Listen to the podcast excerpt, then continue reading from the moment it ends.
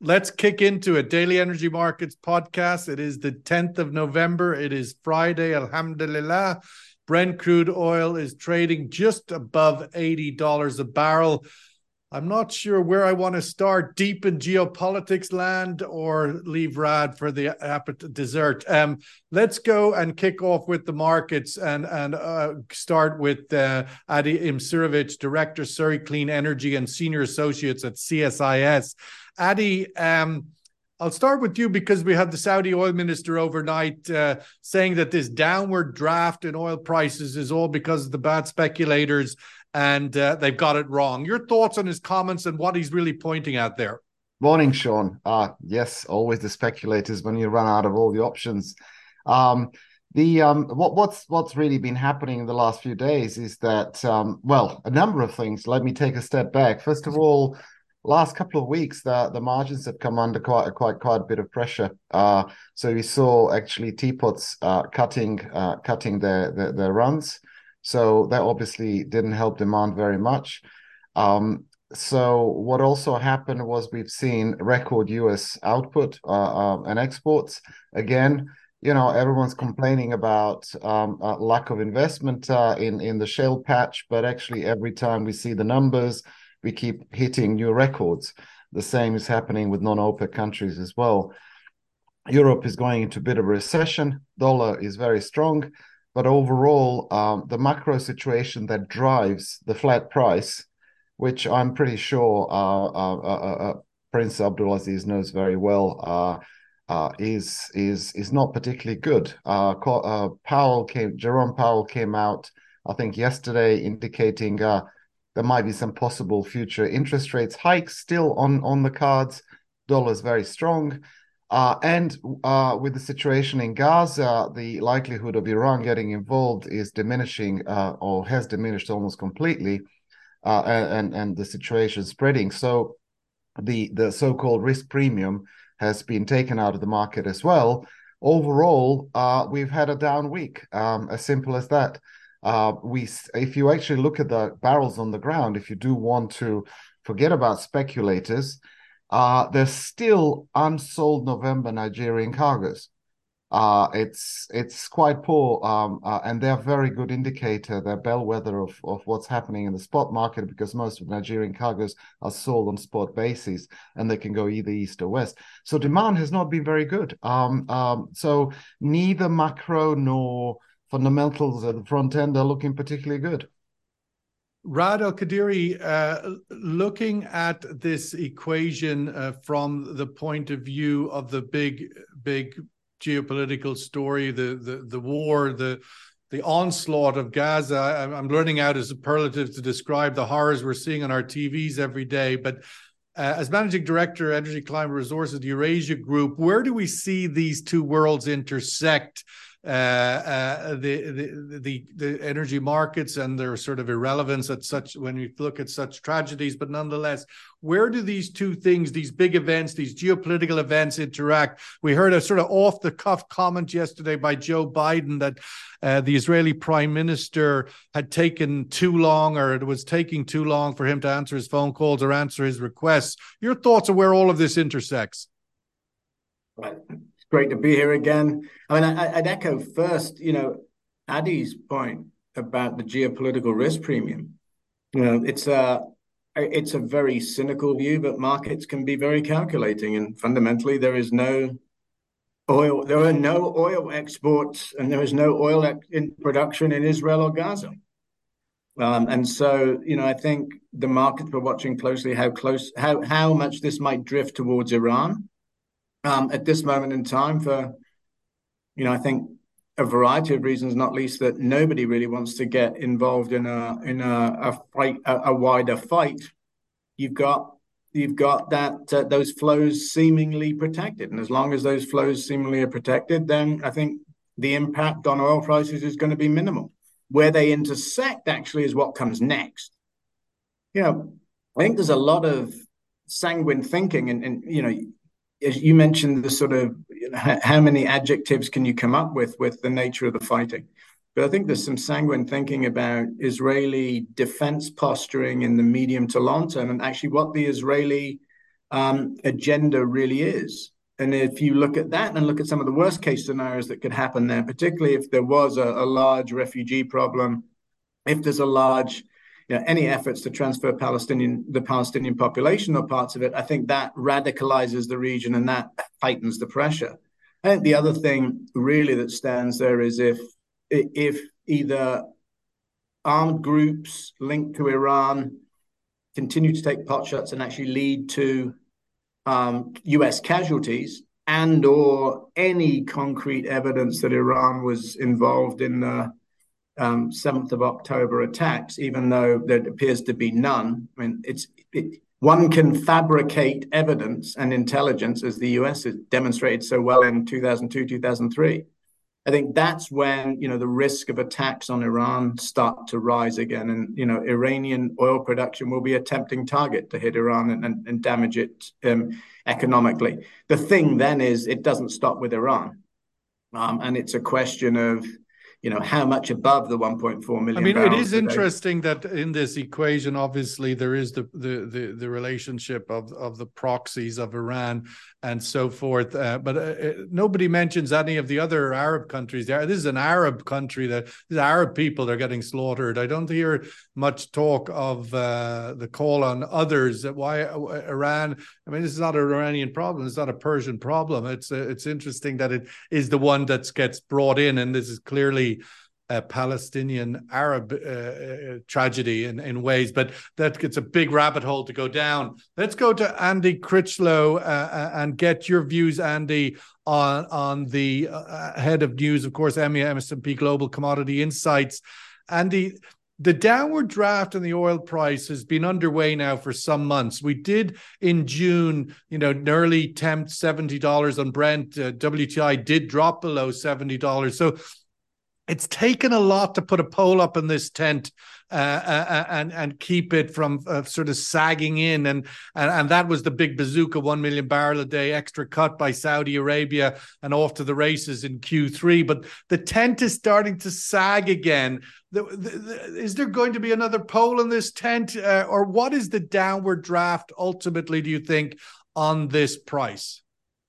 It's very difficult to predict. I mean, there's elements of uh, uh, of everything that has been said so far um, by both Rad and uh, um, uh, Eddie that uh, factor into this. Um, you know, I think that with um, spot prices at the moment, you know, what was mentioned around speculators, you know, futures when they fall so hard, so fast as they have done um, um, over the last month, you know, if you're buying spot cargoes in the physical market, you tend to uh, sit on your hands a little bit longer and and you know hopefully you get a better price. So it you know it incentivizes people to to take a pause uh, and that obviously um, you know has a downward drag impact on on on prices um, across the you know the, the spectrum really.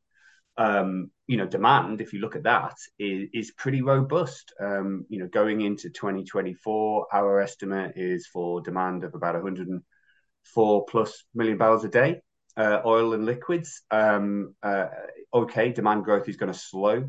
Um, uh, you know, we're seeing demand growth slowing in 2024 to about um, uh, 1.6 million barrels a day, but that's coming off, you know, a very strong pull on crude liquid products that you've seen post COVID, which we're kind of coming to the end of.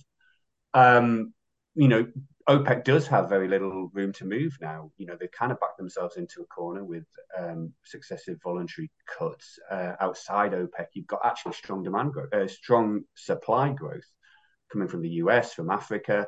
Um, will we see more of that? Uh, it feels lot. like that sort of echo chain. I mean, I've seen this show before, Adi. In a way, the the the the cutting, uh, cutting while others are increasing and increasing, and most notably, a decade ago, shale. How much can you cut to keep the shale thing at bay? Uh, is are we on that track, Adi? Your thoughts? I mean, this Guyana, Venezuela. Apparently, I was reading a big story in Bloomberg overnight that uh, you know, all of the oil guys are back in the cafes of of, of Caracas. Uh, uh, the the the supply that's coming from outside this OPEC plus agreement uh, looks, you know, America starting like, uh, uh, you know, there's there's no shortage of supply, and ultimately these cuts by OPEC and Saudi start to feel not as supply constrained, but as yeah, no problem, lots of idle supply. Your thoughts? Well, just look at the excess capacity. Uh, it, it's massive. So it tells us something. Some some probably shown some very. I don't want to be boring, but some basic economic theory here. Surrey Clean Energy is boring but reliable. It has that uh, sort of absolutely that boring sort of, is good. It, it's it's good. It's, it's good. Like British it's, politics, Labour Party. well, yes. Um, uh, so Labour Party is good. So you basically have supply curve is not linear. So it's not linear. Basically, it's very elastic in terms of price at the beginning, and as we actually trying to push the production to the limit, it becomes very inelastic. So what happens when demand falls? uh, demand crosses the, that supply curve at a fairly elastic uh, part of the curve. So what happens, and that's what's happening right now.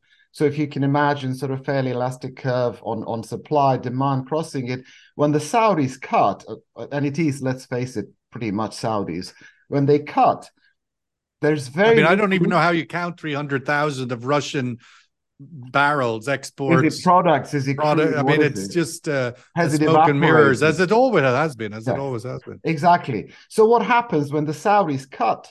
What happens exactly what's happening right now you get a very small change in price. They make a very small impact on price if anything happens they actually because they've cut a million barrels voluntarily they've got a massive drop in revenue. And this is the problem. Right now there i, I agree with, uh, with with andrew you know what he said early on opec is in, in a very tight corner right now because if they cut further all that will happen is that the saudis or whoever cuts will have a, a big drop in revenue and not much impact on the price um, you know budget deficit this year. and all all the dajo is is like you know there's the best cure for high for high prices is is high prices. That's exactly what happened. Everyone else has pumped uh, extra oil while the saudis are trying to sort of save the world. But i would really like to see their most recent revenue numbers. Uh, they must be quite dismal. And we are getting in a situation where now we're going into q1 q2 usually q2 demand falls seasonally uh, Chinese have pretty much bought what they want to buy for the Chinese New Year celebrations and everything else. Although There's apparently they put in requests for more export or import quotas. Well, that's right, but uh, what what is also what what what's happening with China? You have to understand they've they've become the swing refinery of the world.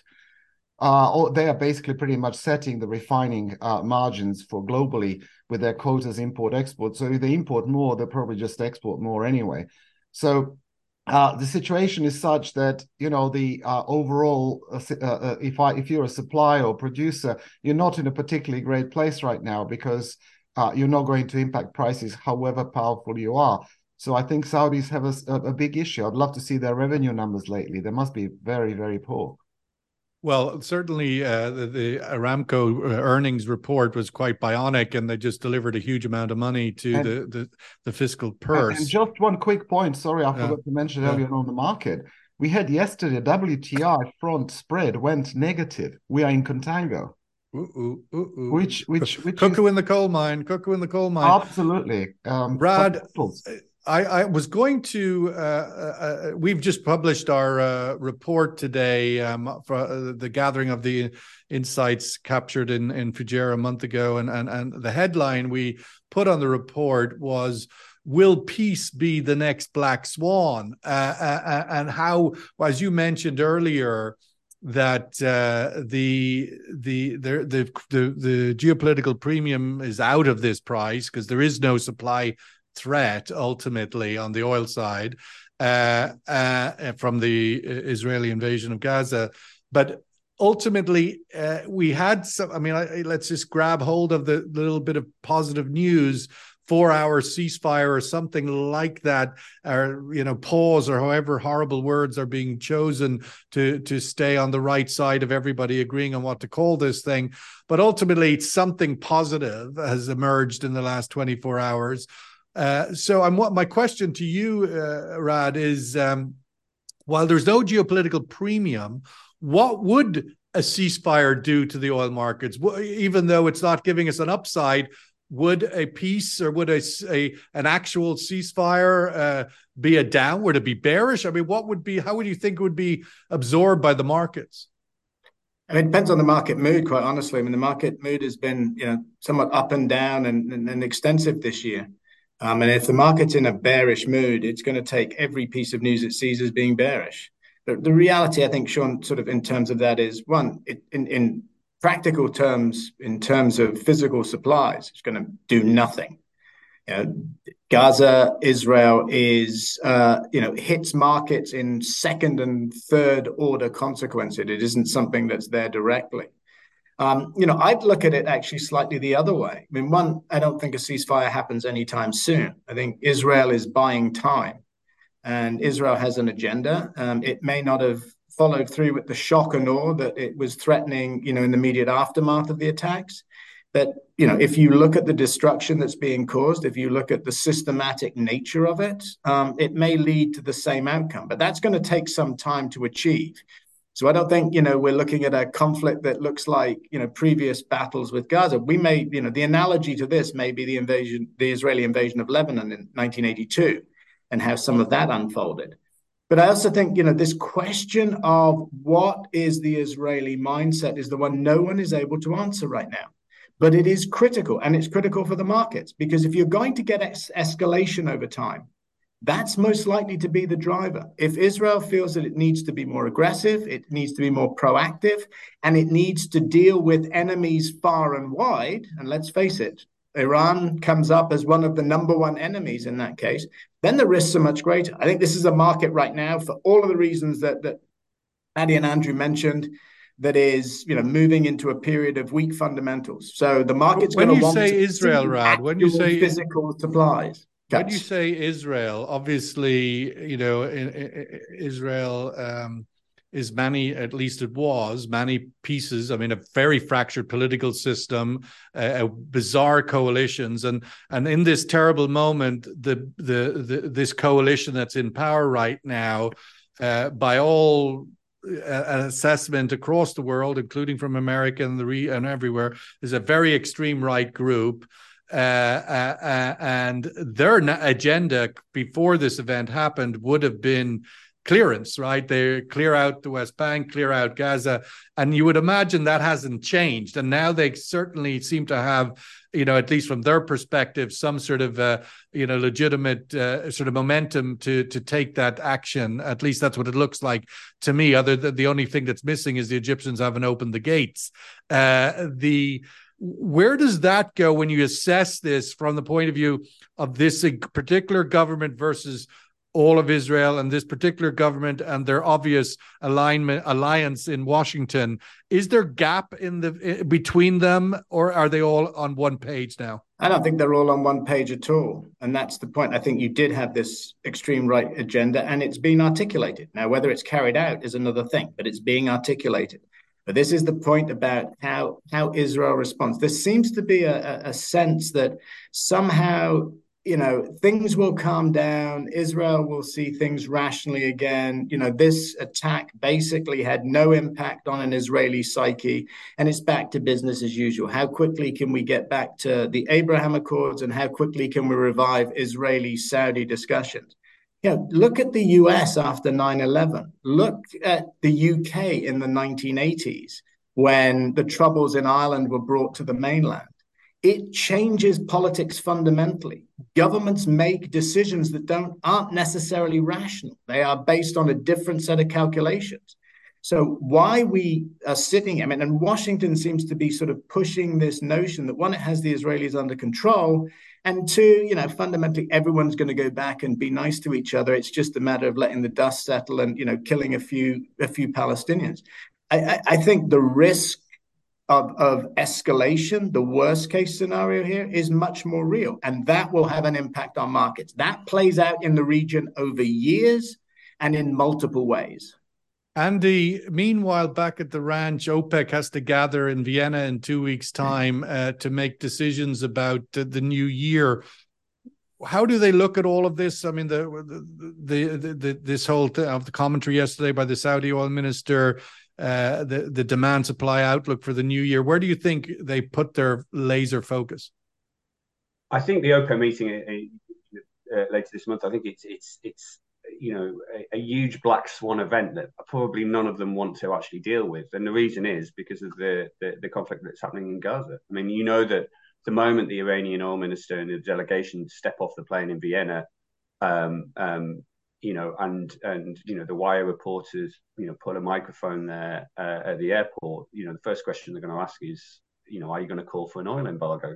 Um, which you know, as a, a a paid member of OPEC, he's you know legitimately able to do in a full meeting to table a motion to for you know however you phrase it, however unlikely, for an oil embargo. It's political grandstanding. It's the worst thing that uh, the Saudi oil minister would want to have happen because the meeting has all the the the um, scenarios in place to turn into just a political grandstanding opportunity for, for for Iran in the current context of what's happening in the region. Now, of course. So maybe the outcome is they actually go virtual. They they they they, they don't go to Vienna.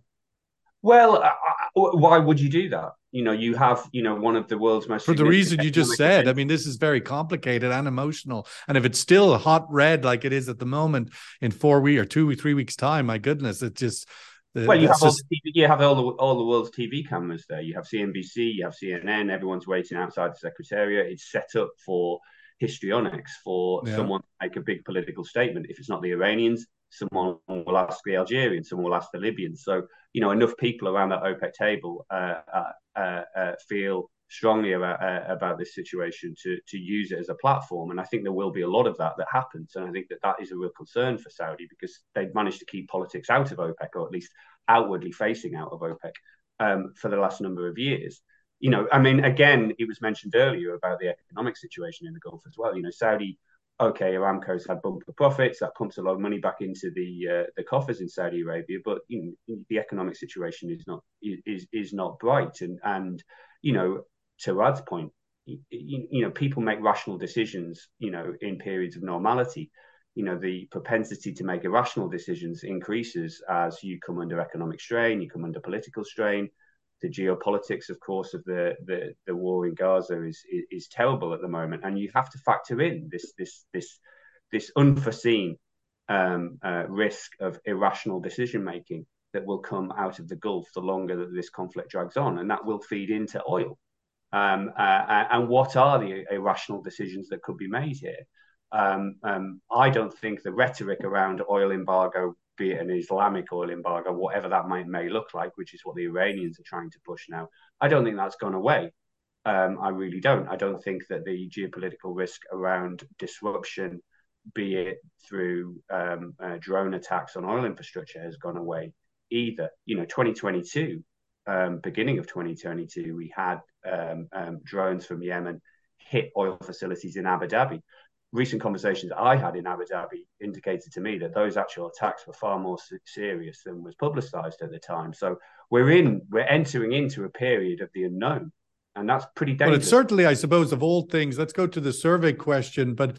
Adi, I, I, I suppose the the the amazing thing on some level uh, is that um, given everything that's going on, what is the main cause of downward draft in oil price? Uh, weak demand outlook, plenty of idle supply, market speculators. Uh, choose your pick. All of the above was not on the menu today.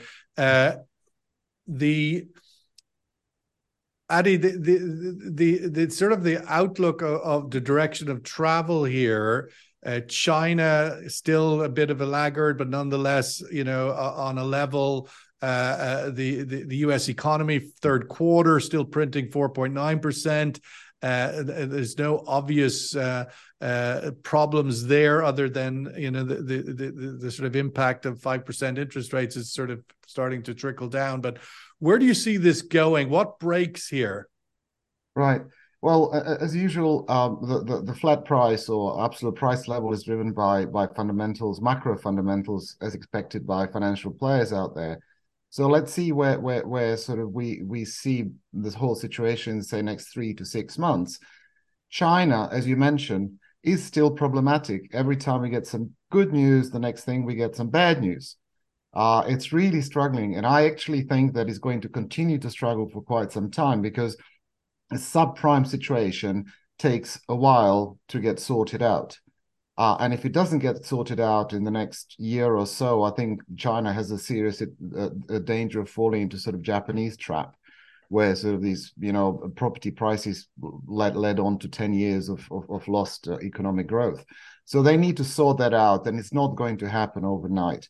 Europe is is heading for a recession, and Europe is a big part of the world, even though not necessarily the biggest incremental uh, uh consumer the United States, uh, yes, United States is doing actually very well, thank you very much, with all things considered. But uh, you've noticed that gasoline demand in the United States is falling as well. So you know, OECD has come. We we come into that sort of uh, peak oil demand situation in developed world where where now, you know, people are video conferencing uh, and traveling uh, less. Um, so overall, the macro situation, especially I mentioned Powell's uh, comments early on uh, we don't see that sort of drop in interest rates that we saw maybe a couple of months ago. There was like I was talking about light at the end of the tunnel. Right now, we still don't see that. Could be higher for longer. Mm-hmm. Uh, we also have unsettled situation with uh, high debt everywhere in the Western world. Uh, very volatile uh, bond prices, both in uh, United States and, and the UK, for example. So I, I just don't see the macro situation as, as, as being very uh, a fertile ground for next bullish move in the oil market. But especially uh, as you go into the first quarter, which is typically, uh, at least in, in the Western world or the Northern world, uh, a weaker demand window. Correct. Yeah, and and and and over overall, uh, you know, okay, U.S. refiners have just recently come out of turnarounds, but we really haven't seen much uh, uh, as a result of that, yes, the, the, the, there's been draws in Cushing, but overall, uh, um, uh, reserves in the US have actually increased in the last month or so. So there's nothing really to sort of write home about in terms of uh, you know trying to be bullish. I think this market is very likely to go sideways, as I mentioned earlier. I think Saudis probably should know, um, and I think they do know that any further cuts are very unlikely to actually impact prices very much. So the situation is very much wait wait and see. Um, as as as uh, Andy and Rod mentioned, I think the geopolitics will play a bit of a bit of a role in the in the market and volatility. Well, let's let's go to that point, at Rad. Uh, sort of closing comments on on, on something we, we we didn't touch on and haven't uh, regularly uh, as we had obviously before. But where is Ukraine in all of this? Where does the Russia's invasion of Ukraine and and uh, uh, and now as we go into winter and the intersection of the this crisis in in Palestine. Uh, where do those two things interact in the geopolitics of the big world at the top table of the 20 guys who are deciding on which direction this planet moves? Um, I think Ukraine maybe summarizes up a creek without a paddle, or at least increasingly getting towards there. Um, and and that running out of road, so to speak.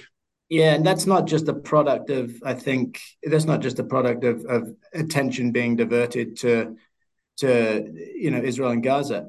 You know, in geostrategic terms, if we're looking at this over the next 10 years, you know, sadly but true, you know, Israel Gaza is an echo of the past. You know, what happens in Ukraine is seen certainly by the United States and others as shaping the future. So I think attention is going to go back. The problem is, you know, you have an issue of aid fatigue that's going in. It's a clear political division in the United States. You know, the EU, if the US starts to pull away, is going to be in a position where it's left carrying the baby and it's not going to want to do that. So I think, you know, you can see sort of circumstances in which, you know, the absence of real breakthrough by the Ukrainians know, if the Russians were to sort of be able to mount a, a, meaningful offensive, that some of the dynamics of that change. Again, in geostrategic terms, it really matters, and I think you know they'll want there there will be sort of attention will go back to it. In a lot of ways, though, it feels like this event in Gaza has stripped away Europeans' justice call. This the the idea of power power politics dominate you know and the the idea of war crimes and human rights and all of these things where uh, the the call to the world to acknowledge that uh, has just crumbled. Like you and i both have been in this game for a long long time. Um, political rhetoric is one thing political reality is another and political reality is incredibly cynical. Um, I have watched politicians go through mental gymnastics to speak out of both sides of their mouth, and this is no different. Um, actually, it's one point just to leave you with that's really going to matter, I think, in three weeks in in the UAE. Because you're walking oh. into a COP28 where what's happened in Ukraine already stirred up, you know, global north, global south tensions, and you know the the sense of you know some lives matter more than others has just been reinforced. And that starts to drive a deeper wedge between the global north and global south. It creates, you know, geostrategic issues. But if you're trying to reach climate, sort of any sort of climate um, um, goals or any sort of climate progress, it makes it much more difficult. Andy, last word to you here. Uh, is there a second pole that OPEC can put in this tent? Is that the Saudi energy minister? I mean, he's been notable in his tenure for uh, uh, infamously uh, making the shorts ouch. Um, the, does he have an ouch up his sleeve here? What if he does? What would it look like? It's hard to see it, um, uh, and it's hard to see it because if you look at the core Gulf states, you know they're going to have something like you know, well, four million barrels plus of spare capacity going into to, to next year that's just sat there doing uh, uh, nothing. And you know, when you've got prices floating around the low 80s, um, our forecast is for average uh, uh, Brent of around $85 a barrel next year. That still doesn't cut it in terms of the macroeconomics of the Gulf and what these, uh, uh, you know, the petrodollar states of the region need to um, finance their budgets. Ultimately, you know, that's much closer, if not above, $100 a barrel. Um, I, I, again, I think that they're getting very close to being, uh, you know, at the end of the road um, in terms of what they. Does a do. rollover? I mean, does the Saudi didn't choose on this occasion with their unilateral cut to give it a, a, horizon of time? They just did it one month at a time.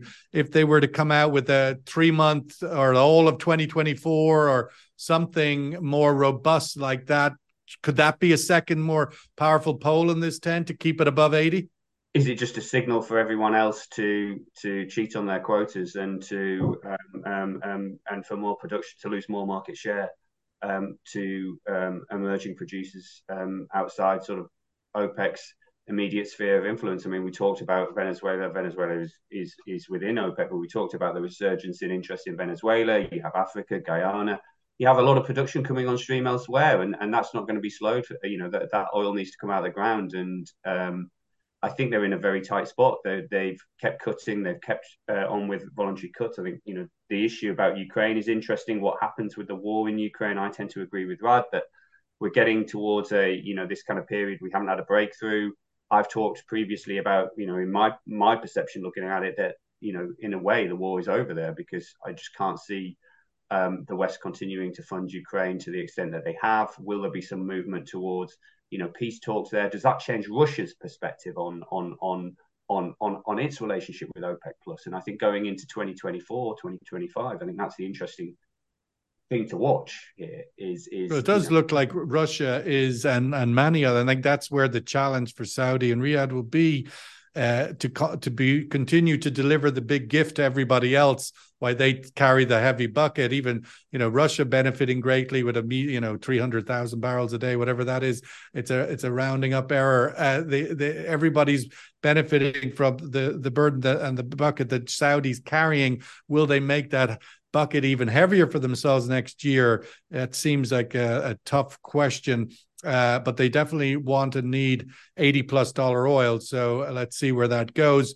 Uh, maybe, as the minister said yesterday, this is a, a false alarm, this is a blip, and that the real demand fundamentals will take this market higher. Listen, have a great weekend. Thank you so much, as always. Raad Alkadiri, really appreciate your insights. Adi Imsirovic, all the way from Surrey, and Andy Critchlow, thank you so much. Really, uh, uh, thank you for that. And and uh, uh hopefully, Miss Braverman won't get uh, her wishes on the weekend, and we'll see another good, strong expression of civic rights and uh, public thoughts on the streets of London this weekend. All the best. Thank you so much.